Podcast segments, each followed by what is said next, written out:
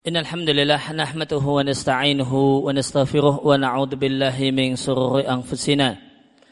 ومن سيئات أعمالنا من يهده الله فلا مضل له ومن يؤلل فلا هادي له. وأشهد أن لا إله إلا الله وحده لا شريك له. وأشهد أن محمدا عبده ورسوله صلى الله عليه وعلى آله وصحبه وسلم. أم بعد. Kaum muslimin dan muslimah jamaah salat maghrib Masjid Pakung Raya rahimani wa rahimakumullah. Sebelum kita lanjutkan membaca fikih hasad karya Mustafa Al-Adawi hafizahullah taala ada tambahan keterangan yang ingin saya sampaikan berkenaan dengan bab atau bahasan apakah seorang mukmin itu hasad.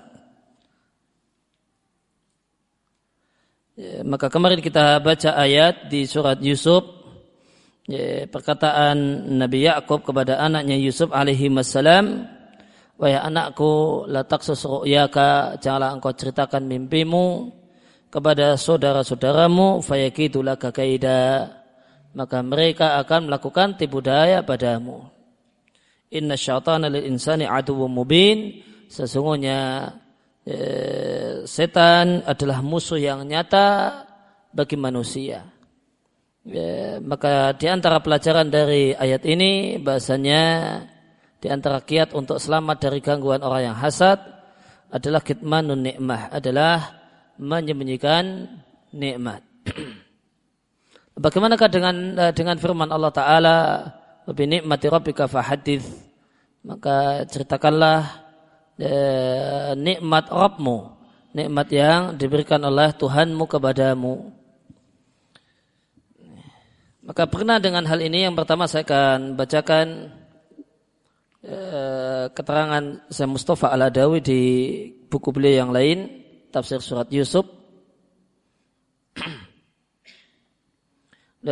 Mengatakan eh, idza kana sakhsu la yakhsha hasad al-hasidin wa kaid al-kaidin fayanbaghi hina idzin ay hadisa bi ni'amillahi alaihi jika seorang itu tidak khawatir hasadnya orang yang hasad dan makar dan tipu daya yang akan terjadi karenanya, ya, dan makar dan tipu daya yang akan terjadi jika orang itu tahu nikmat yang Allah berikan kepadanya, fayam bagi maka pada kondisi tersebut eh, sepatutnya dia menceritakan nikmat yang Allah berikan kepadanya. Di sinilah berlaku firman Allah Subhanahu wa taala wa amma bi ni'mati rabbika fahaddits Ceritakanlah nikmat Rabbmu.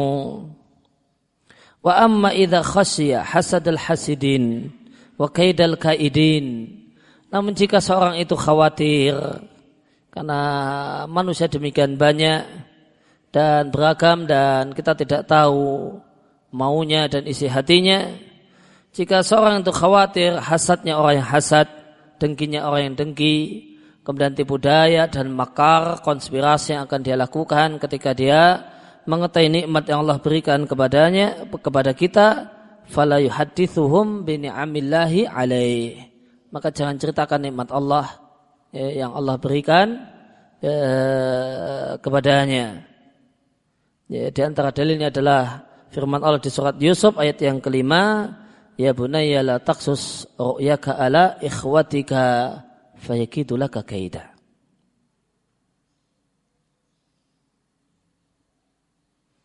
Wayam bari dan sepatutnya dalam kondisi ini, kondisi ya, semacam ini, ya, hendaklah dia ceritakan fakot hanya pada menyuhibbuhum wa yuhibbunah. Kepada orang yang cinta padanya dan dia mencintainya. Yang dia mencintainya dan dia mencintainya.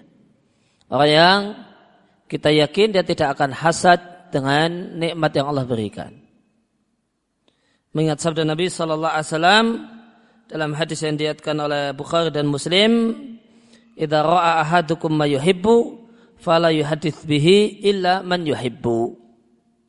Jika salah satu kalian melihat dalam mimpi mayuhibbu yang dia sukai, ada mimpi yang membahagiakan dan menyenangkan, mimpi yang mengandung kabar gembira, Fala yuhadithu bihi maka janganlah dia ceritakan mimpi baiknya, mimpi bagus yang dia uh, alami ila menyuhibu kecuali pada orang yang dia cintai dan dia mencintainya.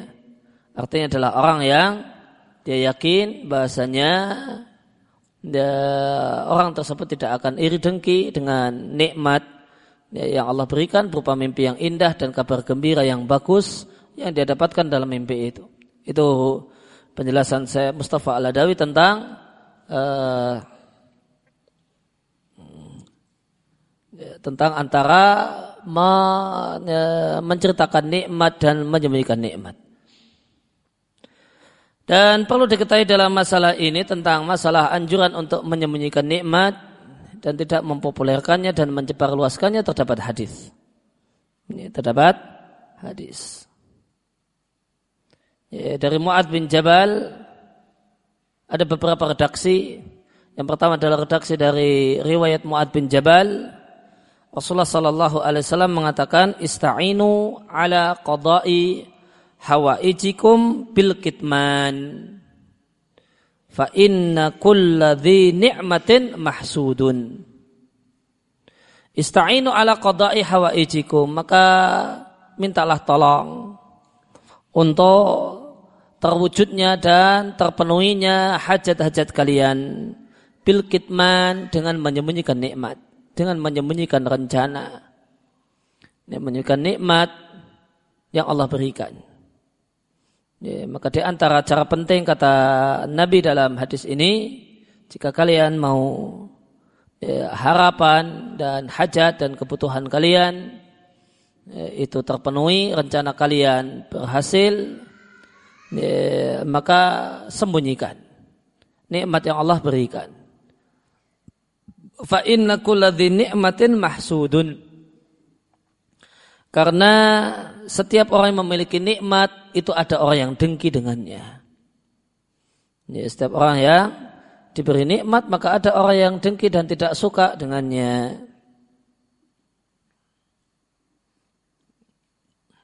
Kemudian lafat yang lain dan lafat ini yang uh, dinilai sahih oleh Al-Albani di silsilah sahihah ista'inu ala injahil hawaij. Hendaklah kalian minta tolong dan memanfaatkan untuk suksesnya ya, al-hawaij berbagai macam kebutuhan. Bil kitman dengan menyembunyikan nikmat. Fa inna kulli fa inna kulladhi ni'matin mahsudun karena setiap orang yang punya nikmat itu ada orang yang dengki dan tidak suka. Nah hadis uh, hadis ini uh, diperselisihkan bisa kita katakan diperselisihkan ulama statusnya. Ini, ada yang menilai hadisnya palsu semacam Ibnul Jauzi. Ini, ada kemudian yang menilai daif semacam Al-Hafidh Al-Iraqi, Suyuti, namun demikian juga ada yang menilai sahih semacam Al-Albani di sisilah sahihah nomor hadis 1453. E, namun yang beliau sahihkan adalah yang dari jalur Abu Hurairah dengan redaksi kedua yang tadi saya bacakan. Hadis ini dilihatkan oleh At-Tabrani ya, di mu'jamnya, di tiga mu'jamnya, mu'jam kabir, awsat dan sahir. Demikian juga Baihaqi dalam Su'abul Iman, Abu Nuaim dalam Hilyatul Awliya. Maka kalau kita mengacu kepada ulama yang menilai hadis ini adalah hadis yang sahih ya, dengan salah satu lafadznya dan sebagian jalurnya, maka bagaimanakah kompromi dengan wa amma bi ni'mati rabbika. Maka di antara kompromi selain yang tadi telah kita bacakan dari perkataan Syekh Mustafa Al-Adawi maka ada yang memberikan uh, kompromi dengan mengatakan menyembunyikan nikmat itu dilakukan kebelah husulil hajah. Yeah kebelah husul hajah sebelum terwujudnya hajat. Faidah hasalat jika hajat yang diinginkan terwujud, baru kemudian dapat kesempatan, dapat peluang. Maka dapat peluang jangan cerita-cerita. Kita belum sukses, baru peluang saja. Baru peluang. Ya, namun belum hajatnya belum kesampaian.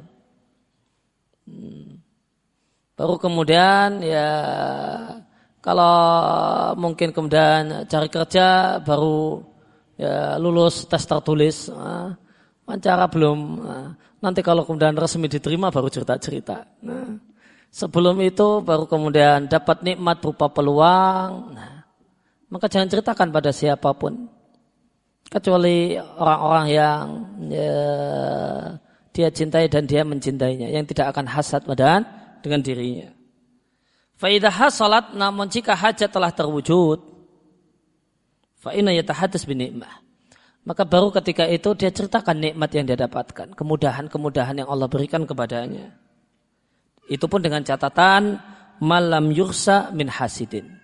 Selama tidak dikhawatirkan ada orang yang dengki. Hmm. Ada orang yang dengki. Kalau kemudian sekedar ada peluang untuk mutasi, ya jangan cerita dulu. Ya, proses mutasi beliau ya, bertindak dalam senyap, kan? Nah, nah, kalau sudah kemudian mau pamitan, nah baru cerita. Uh, ini saya besok uh, pamitan, ini dah saya uh, tinggalkan tempat ini, ya maaf, ya, dan seterusnya. Namun setelah itu terwujud, baru kemudian cerita sekalian pamitan kan? Non proses macam-macam ya, peluang-peluang kemudahan sama selama proses jangan ceritakan.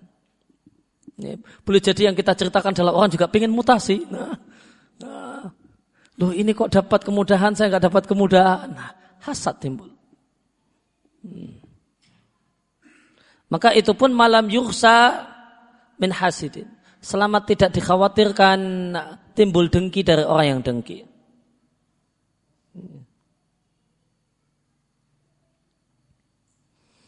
Ya, di antara yang menjelaskan demikian adalah Al-Munawi ketika menjelaskan hadis uh, tentang masalah anjuran untuk kitmanun nikmah di Faidul Qadir. Demikian juga ini penjelasan Ibnu Kathir di tafsirnya.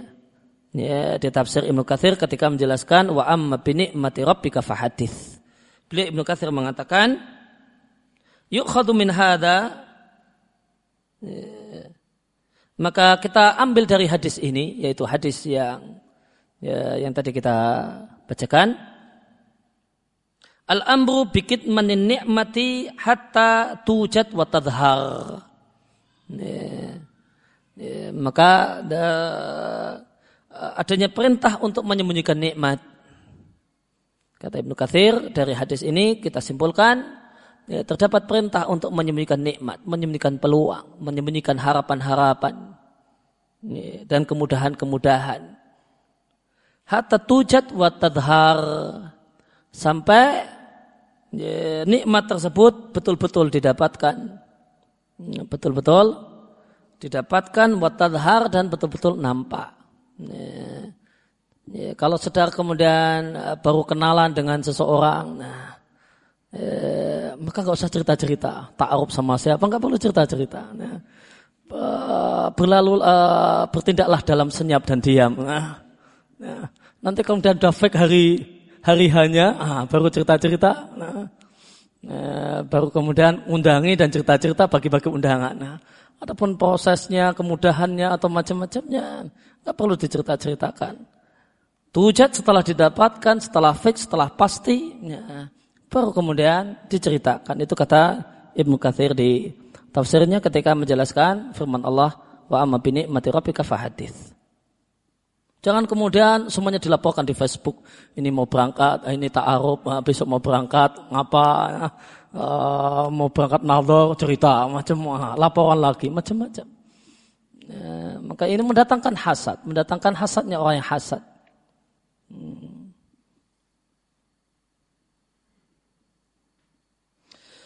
Kemudian eh, kompromi yang kedua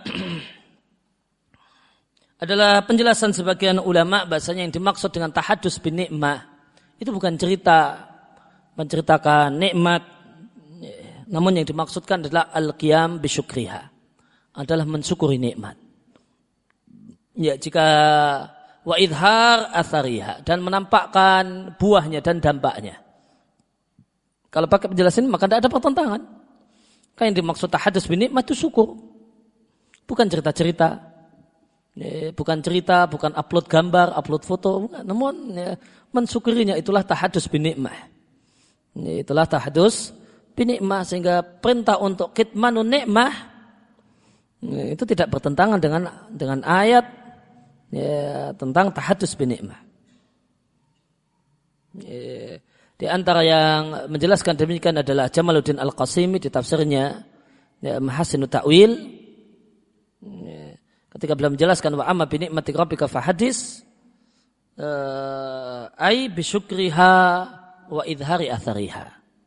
Dengan bersyukur dengan uh, bersyukur dengan nikmat tersebut dan menampakkan buahnya dan dampaknya dan hasilnya.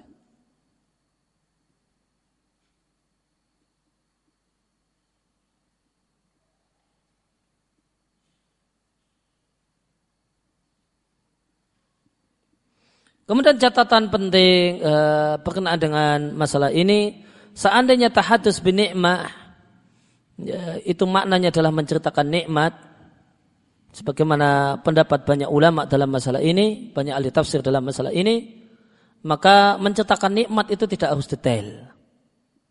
Hmm, sebagaimana kata Ibnu Sa'di ketika menjelaskan wa amma bin imati rabbika fahadits, beliau katakan maknanya adalah sanjunglah Allah pihak dengan nikmat tersebut. Wa khassaha bidzikri in kana hunaka maslahah. Dan khususkanlah dan secara khusus sebutlah nikmat tersebut. Secara khusus sebutlah nikmat tersebut, bicarakan, ceritakan nikmat tersebut in kana hunaka maslahah. Jika ada maslahat. Maka jika ada maslahat, maka silahkan cerita detail nikmat yang Allah berikan. Jika ada maslahat, memotivasi atau atau kemudian yang lainnya atau menyebarluaskan berita-berita yang baik di, di tengah-tengah masyarakat. Wa illa fahadis bin ni'amilah ala itlaq. Namun jika jika tidak ada maslahat untuk yang mengharuskan untuk menceritakan nikmat secara detail, Ya, maka ceritakanlah nikmat Allah Subhanahu wa taala ala sabilil itlaq secara global. Secara global. Ya, segala puji bagi Allah Subhanahu wa taala telah kemudian memberikan banyak kemudahan ya, untuk kami tanpa kemudian kemudian cerita detailnya.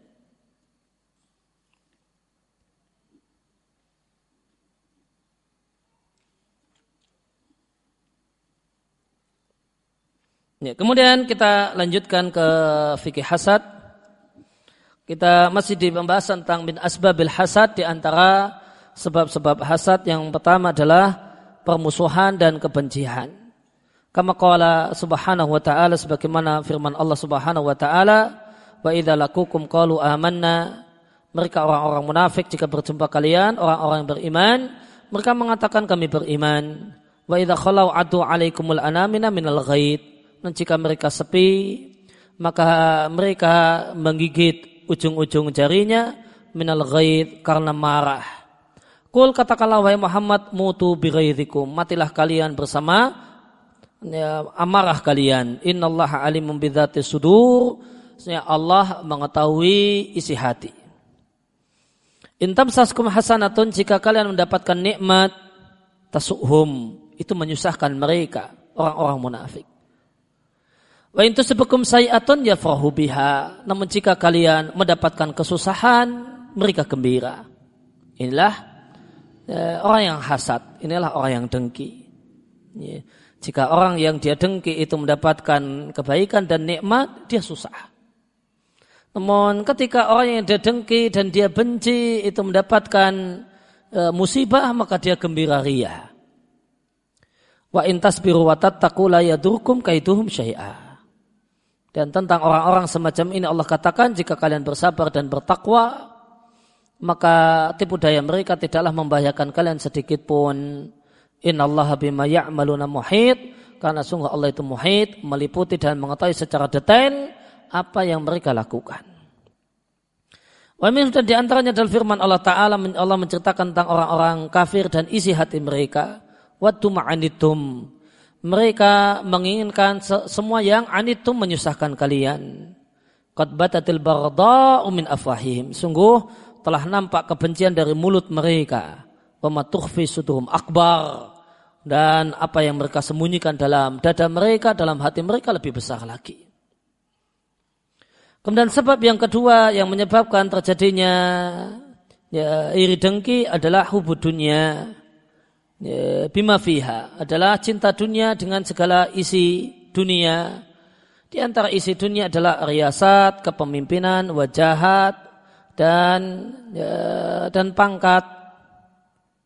Dan maka menginginkan kepemimpinan dan status sebagai pemimpin dan jabatan yang tinggi maka ini sebab maka ini satu hal yang tercela dan menjadi sebab timbulnya hasad min ghair qasdin syar'iyyan sahihin jika tidak ada niat yang benar yang dilegalkan oleh syariat catatan kaki dan niat yang benar yang legal menurut syariat semisal ucapan Yusuf alaihi salatu wassalam sallallahu alaihi wasallam Yusuf mengatakan dan meminta jabatan kepada Raja Mesir dengan mengatakan ij'alni ala khazainil ardi inni hafizun alim.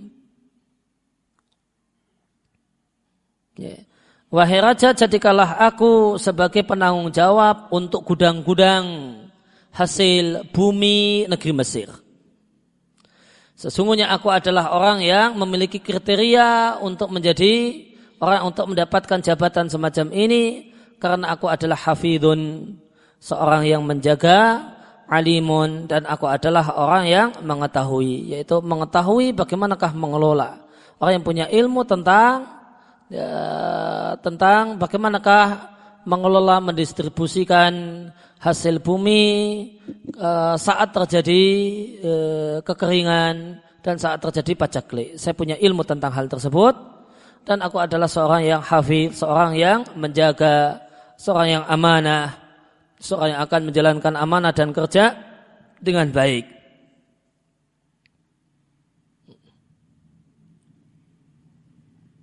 Dan di antara makna e, menjaga dan ini berkaitan dengan masalah e, pekerjaan sebagai bendahara atau menteri keuangan atau kepala bulog semacam itu, ya, ya, maka di antara makna menjaga adalah mengandung unsur ya, sulit keluar dan pelit. Ya, demikianlah idealnya orang yang jadi uh, bendahara itu harus ada nau mina bukhel. Ya. Uh, ya, ada kemudian ya, ada unsur pelitnya. Nah, unsur pelitnya.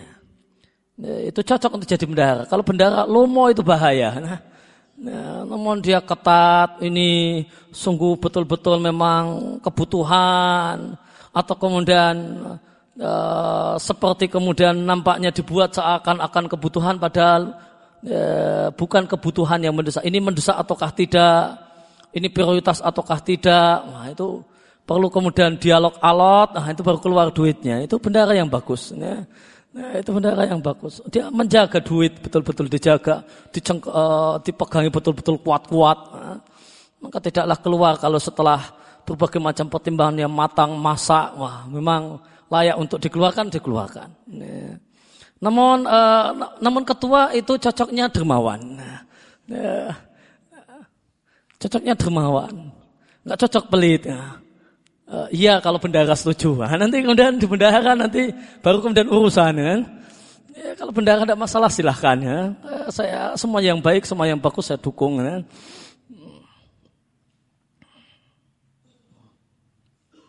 Maka demikianlah kemudian kepemimpinan uh, yang bagus. Ada yang setel kendu, ada yang setel kencang. Nah, kalau kemudian kemudian setel kencang semua bahaya. Nah, setel kendu semua bubar. Nah, ya, maka sebagaimana kata ya, kata Syekhul Islam Ibn Taimiyah di Siasa Syariah, ya, maka uh, jika seorang pemimpin itu kemudian dia keras, maka hendaknya dia ngambil wakil yang itu tidak setipe dengan dia. Jangan cari yang setipe. E, kalau kemudian dia adalah sosok yang memang longgar, mudah, gampang iya, sulit untuk bilang tidak. Nah, maka adalah dia cari wakil yang itu kaku. Nah, itu ideal kepemimpinan kata Syekhul Islam Taimiyah di Siasa. Ya, misalnya kepemimpinan antara pemimpin dan bendahara. Nah, e, pemimpinnya longgar. Nah, e, namun bendaharanya ketat. Nah, itu cocok. Nah, kalau ketat semua, wah, ini anak buahnya isinya ngerasani semua. Kan? Kalau ketat semua isinya uh, berkeluh semua gitu. Namun longgar semua, bubar semua kan. Maka salah satu kemudian orang yang layak jadi bendahara dan mengatur keuangan hafidun adalah seorang yang memiliki sifat hafid menjaga. Yang ini fihi nau' mina bukhl. Yang ini mengandung ada unsur pelit di dalamnya. Fa inna matolabaha maka Yusuf kemudian meminta jabatan ini. Yusuf alaihissalam meminta jabatan ini lihat sana supaya memungkinkan baginya untuk bersikap memberikan menebarkan keadilan di tengah-tengah masyarakat dalam situasi yang sulit wakahat dan situasi pacaklik dan masyarakat di, di situasi semacam ini ahwa cuma yakununa ila dalikal adl sangat-sangat membutuhkan keadilan Kembali ke atas. Fa idza kana rajulu, maka jika seorang itu minta bihi di antara kebiasaannya. Ya, di antara kebiasaannya adalah mencintai kepemimpinan dan mendapatkan jabatan. Ya. Wa, wa dan dia merasa bahasanya ada orang yang lain yang akan merebutnya dalam kepemimpinan, kepemimpinan dan jabatan ini. Uh, maka dia akan menginginkan orang yang akan jadi pesaing dan perebut ini agar tertimpa ayub betala untuk mendapatkan bala, untuk mendapatkan musibah, wa ayaf tadih, bahkan untuk kemudian terbongkar rahasianya yang memalukan. Wa antasu'a sum'atuhu dan dia senang kalau ternyata pada akhirnya pesaingnya ini sum'ahnya, reputasinya atau citranya itu tasu'u jelek. Finas di tengah-tengah masyarakat dengan tujuan supaya pesaing tersebut tidak bisa sampai kepada kedudukannya bahkan tidak bisa mendekatinya dalam kedudukan tersebut. Demikianlah normalnya umumnya orang yang ya, kebiasaan orang yang cinta dengan kekuasaan dan jabatan. Illa man rahimallah kecuali manusia-manusia istimewa yang Allah rahmati. Maka seorang yang pecinta riasa, pecinta kedudukan, wariyadah dari, uh, dari, kata-kata raid artinya juga pemimpin mendengar fi aifan minal funun di uh, cabang apa pun di cabang kehidupan apa pun analahun nadhiran bahasanya dia memiliki orang yang semisal. Semisal dengan dia. Fil alam di di jagat ini dalam masalah ini dan di cabang uh, tersebut. Maka orang tersebut ya tamanna lihadan nadhir al mautah maka dia akan meng, meng, mengangan-angankan dan mengharapkan kematian bagi orang yang semisal dengannya dan hilangnya nikmat darinya. Yang alati biha yusyarikuhu fil manzilah. Yang dengan sebab nikmat tersebut maka pesaing tersebut bersekutu dengan dia dalam kedudukannya. Misalnya kemudian dalam masalah keberanian, dalam masalah ilmu, dalam masalah zuhud, kekuasaan, wasarwah, kekayaan, waljah dan pangkat. Maka ketika ada orang yang menjadi pesaing dalam hal-hal tersebut, maka seorang itu akan menginginkan agar orang yang jadi pesaingnya itu mati atau mendapatkan musibah atau uh, habis nama baiknya karena rusaknya citra dan reputasinya. Itu semua tujuannya adalah supaya dia bisa farid bersendirian dengan kekuasaan tersebut dan kepemimpinan dan jabatan itu wallahul musta'an wala haula wala quwata illa billah Kemudian faktor yang ketiga yang menyebabkan seorang itu iri dengki dengan orang lain adalah as-suhu bil khair alal ibad, adalah pelit adanya kebaikan dan nikmat pada orang lain. Maka hunaka akwamun, ada sejumlah orang yang sudah memiliki karakter ala suh, karakter pelit yaitu membenci kebaikan dan nikmat untuk orang lain. Maka jika dia mendengar bimun amin alaihi, orang yang mendapatkan nikmat berupa kesehatan, berupa akal, berupa kualitas agama, harta, anak, istri, jabatan, dan yang lainnya, junna jununuhum. Maka ya, timbullah kemudian gilanya. Nah, ya, maka dia uh, dia pun ya, ketika dengar ada orang lain dapat nikmat, maka dia kesetanan. Ya, kumatlah gilanya. Watarafu aduhum seakan-akan hatinya kemudian terbang meninggalkan dirinya. Nah, ya, dia demikian susah mendengar kenyataan tersebut. Dan kurus keringlah badannya bila sababin tanpa sebab kecuali sebab ini yaitu tidak suka dengan nikmat ya didapatkan oleh orang lain. Ya ini adalah sebab yang akan al-qatil yang membunuhnya. Yang dia kemudian telah berkarakter dengannya. Yaitu karakter minas bil khair. Pelit dengan adanya kebaikan dan nikmat pada orang lain. Maka hampir-hampir dadanya itu pecah. Minal ghaid. Karena marah luar biasa. Kenapa dia dapat nikmat? Idza sami'u kapan dadanya hampir-hampir saja pecah ketika dia mendengar bahasanya seorang yang dia kenal mendapatkan keuntungan harta dalam jumlah yang berlimpah. Atau mendapatkan anak yang e, mendapatkan anak atau kemudian menikah dengan wanita yang cantik. Atau kemudian diberi iman dan hikmah. Maka muncullah kemudian kumatlah ya, dengkinya dan sampai-sampai hampir-hampir dadanya pecah karenanya. Wamin hadal bab dan sejenis dengan hal ini adalah firman Allah Ta'ala menceritakan hasadnya orang-orang Yahudi kepada kaum muslimin, kepada Nabi dan orang dan para sahabat. Am yahsudunan nasa Apakah mereka hasad kepada manusia? Yang dimaksud dengan mereka Yahudi. Yang dimaksud dengan manusia Nabi dan para sahabat. Maka itulah orang-orang yang beriman. Maka orang-orang yang beriman itulah manusia yang sesungguhnya. Karena iman, karena Islam itulah yang memanusiakan manusia. Ya. Sehingga orang yang berimanlah yang disebut dengan manusia. Karena tanpa iman, tanpa Islam, manusia itu tidak menjadi manusia. Ya, cuma jadi manusia kelihatannya. Dan cuma manusia kayaknya. Ya, cuma manusia rupanya hatinya, kelakuannya kambing, nah, ya, bukan manusia. Maka Nabi dan para sahabat dan yaitu orang-orang yang beriman yang Allah sebut dengan sebutan manusia. Amih sudunan nasa. Apakah mereka dengki, iri dengki dengan manusia? Yaitu orang-orang yang beriman. Alama atahumullah min fadlih. Karena anugerah yang Allah berikan kepada mereka. Maka sungguh telah kami berikan pada keluarga Ibrahim Alkitab wal hikmah. Ya, wa atainahum mulkan aziman dan telah kami berikan kepadanya kerajaan yang besar.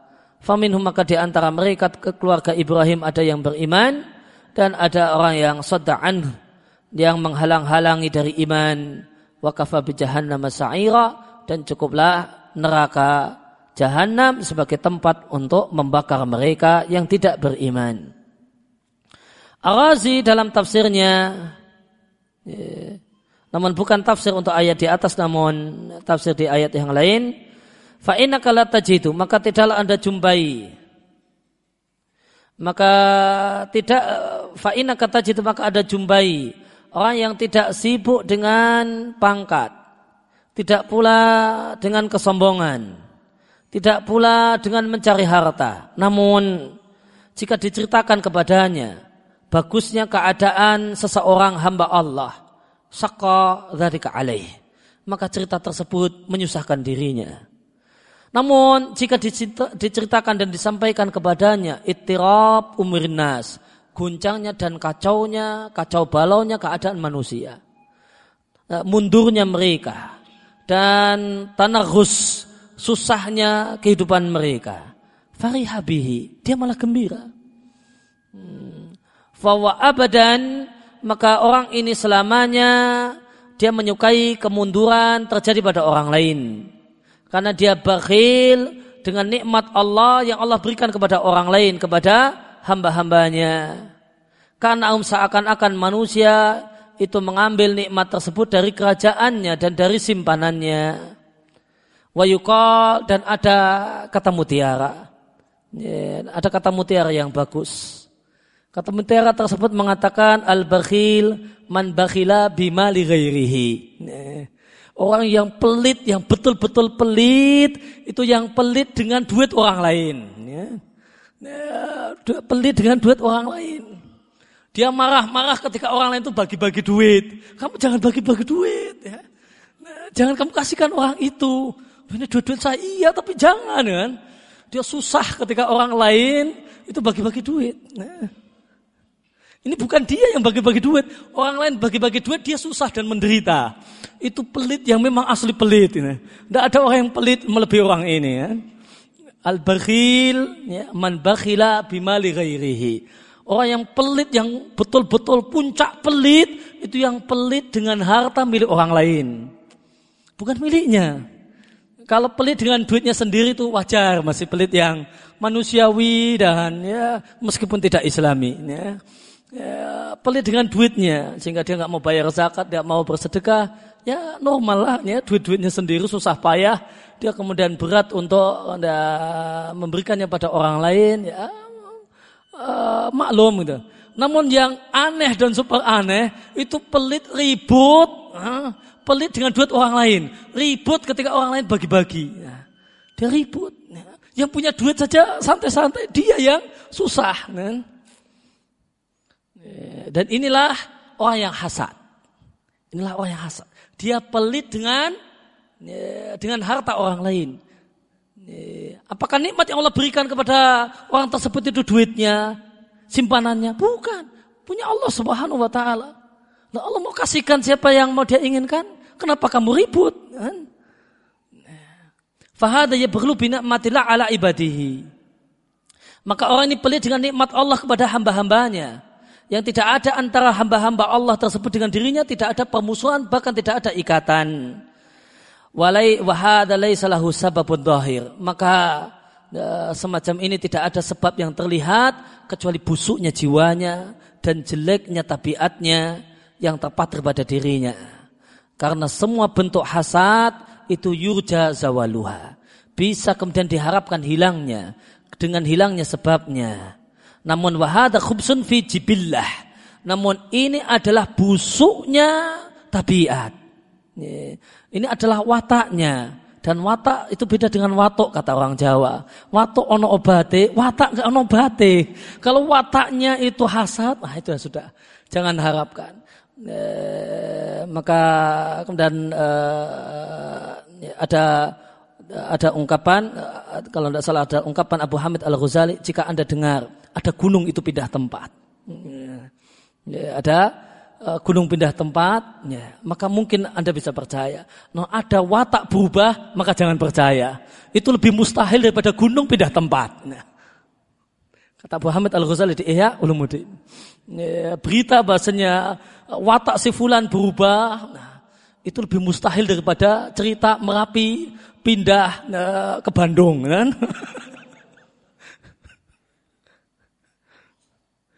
Wahada khubsun fi Namun ini busuknya karakternya, wataknya, la'an sababin aridin. Hasadnya bukan karena sebab aridin yang muncul, yang kemudian bisa hilang ketika ya, ketika sebab tersebut hilang.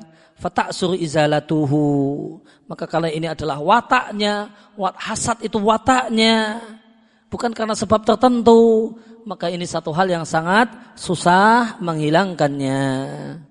Ya, demikian yang kita baca kesempatan malam hari ini. Wasallallahu ala nabiyina Muhammadin wa ala alihi washabihi wasallam wa alhamdulillah alamin. Subhanaka allahumma wa bihamdika asyhadu an la ilaha illa anta astaghfiruka wa atubu ilaik